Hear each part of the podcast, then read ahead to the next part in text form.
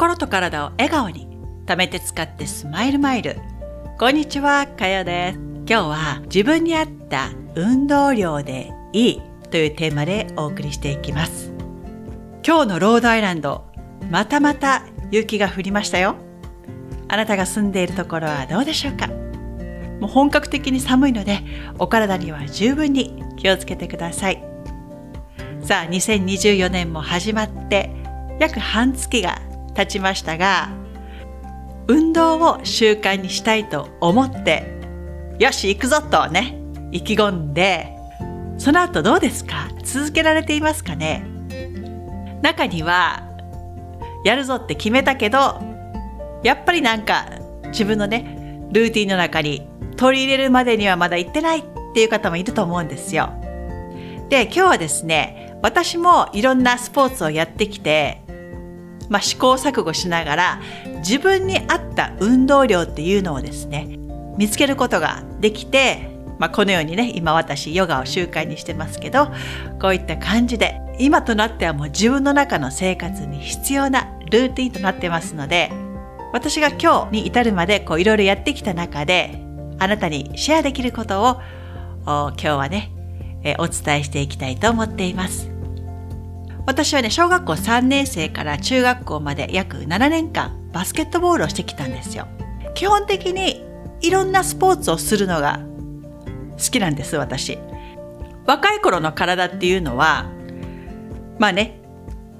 柔軟性があるし、体力もあってエネルギーもあるので、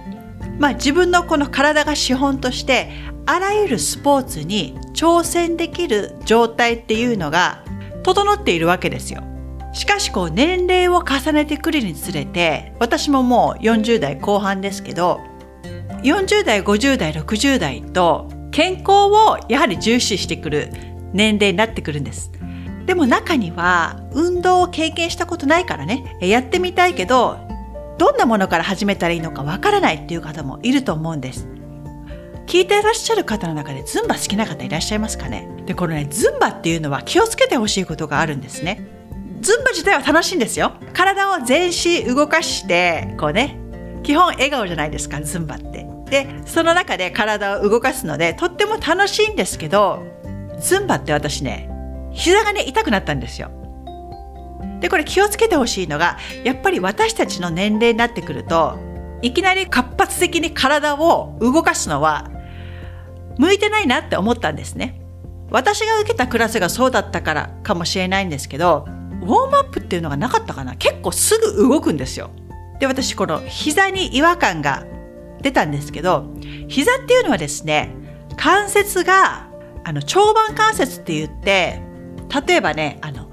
ドアありますよね。押したり引いたりする方のドアです。横に開くドアじゃなくって、押したり引いたりする方のドアです。ノブがついてるやつですね、取っ手が。で、このドアの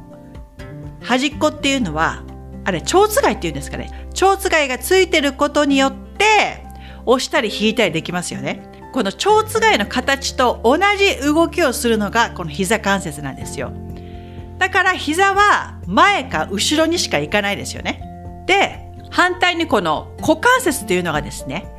旧関節って言って、パコーンとはまるタイプなんですよ。丸い関節がこうパコーンってはまるようにできてるので、太ももの付け根から足っていうのはぐるぐるぐるぐる回せるでしょ？で、この動きがあることによって、ここの部分を気をつけながら運動っていうのは行わないと、膝の負担になって怪我をしやすくなるんですね。で、まあ、ヨガもそうですけど、ズンバではね、右に行ったり左に行ったり、膝をね、こう曲げたり、そういった動きが多いわけですよ。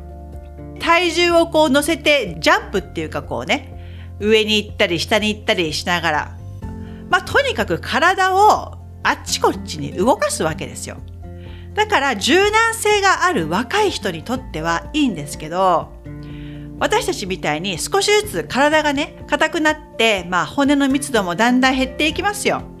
で柔軟性もなくなってくるしそういった方がやっぱり急にねズンバとかこんな激しめのやつをやってしまうと怪我につながりやすくなるんですね。でまあヨガもこの膝をよく怪我する方って多いんですよ。で私もヨガのクラスっていろいろ行ったんですけど、思ったのがですね、ヨガのクラスって大体60分から90分なんですよ。私にとってはですよ。私みたいに痩せ型で筋肉があまりなくて、細い人ですね。特に。こういった方っていうのは、基本的にスタミナがね、あんまりないんですよ。だからやりすぎると反対に疲れてしまうんです。ですから私の日々の日課はだいたい20分から30分のウォーキングと、まあ、10分から20分のヨガ。この運動量が自分の体には合ってると思ったんですね。で、あなたにはどんな運動量が向いてるのかなって思ったら、ここをね、ちょっと意識してほしいんですよ。もしあなたがヨガのクラスだったり、YouTube でね、何かしらのエクササイズをするとしたら、あなたの体がどのようなメッセージを出すかっていうのを意識してほしいんですよ。例えば、私が行ったヨガのクラス。ヨガのクラスもですね、部屋を温めたり、またはね、ホットヨガも、ホットヨガっていうのはもう35度から37度ぐらい温めるんですね。で、この部屋を温めて60分間行うクラス。これをやった後っていうのはね、体がすっごく疲れたんですよ。どーっともう疲労が出てきて、もうね、ヨガですっきりするどころか、逆に体が疲れてしまって、もうそのクラスが終わった後なんてもう何にもする気が起きなかったんですよ。このような状態になるってことは、あなたの体にとってはやりすぎだってことになるんですね。でもこのクラスの運動量が体に合ってるんだとしたら、すごくね、爽快感があるんですよ。うわー気持ちよかったって、すっきりしたっていう感覚になると思うんですね。私が以前暮らしていたサンディエゴで、ママ友さんがいたんですけど、その方はね、ホットヨガいいよって言ってたんですよ。ものすごくすっきりしたと。体型がですね、そのママさんはすごい脂肪もしっかりついて、体がふくよかなんですね。ふくよかだけど、まあ筋肉もあるような感じの体型だったんですよ。だから人それぞれね、感じ方っていうのは違うと思うんですけど、その方もおっしゃってたように、やり終わった後のこの爽快感、あなたの体がね、スポーツやった後にどのように感じるかっていうのが重要なんですよ。特に運動をあまり習慣にしてない方とかがいきなりこのようなクラスの運動量をこなしてしまうと逆に体にストレスなわけですよ。で、ストレスが溜まると反対にこのコルチゾールですね。ストレスホルモンが増加してしまって、で、脳にも不安と恐怖を感じるこの扁桃体が活発になりすぎてしまうので、運動嫌だなっていうこう、拒否反応を起こしてしまうんですよ。だから自分の体に負担のない範囲、やった後にあ、気持ちよかったって、体がね、軽くなる感覚があると思うんですね。体から何かしらのメッセージが出てるわけですよ。終わった後に、体はどういう風に反応したかなっていうのをね、気にかけていただきたいんですよ。多くの方がね、ヨガをやってみたいけど、始められるのかなって思ってる方もいると思うんですね。私もヨガを習慣にしだしてから約5年なんですよ。あんまりやりすぎないっていうことから始めて、で、まあね、いろんなクラスに挑戦してみたくてやったけど、あまり長いのは私やっぱり向いてなかったと思ったんです。1週間に60分のクラスを1回か2回受けるよりも、私は1日に10分から20分間のヨガをコツコツやっていく方が心や体にもいいメリットがたくさんあったし、それを実際に自分で実感できたんです。ですから、このウォーキングをね、プラスして、少しヨガを取り入れていくことで、自分のこの体と心も整っていったから、あ、これでね、自分に合った運動量がやっと見つけられたなと。あんまり最初に無理をしすぎると続かなくなっていくので、ヨガをやりたい方はまず1日ね、5分とか10分からちょっとずつ始めてみたらいいと思いますよ。ヨガは何歳からでも始められますし、以前にもお伝えしたようにメリットがたくさんあります。骨の密度や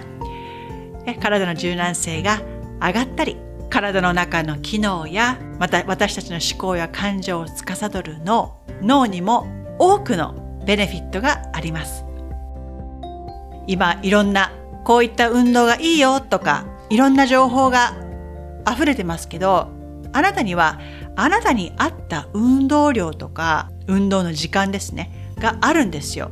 でもこれは一人一人違うので、あなたにしかわからないんですね。だからいきなりやりすぎるんじゃなくって少しずつトライしてみて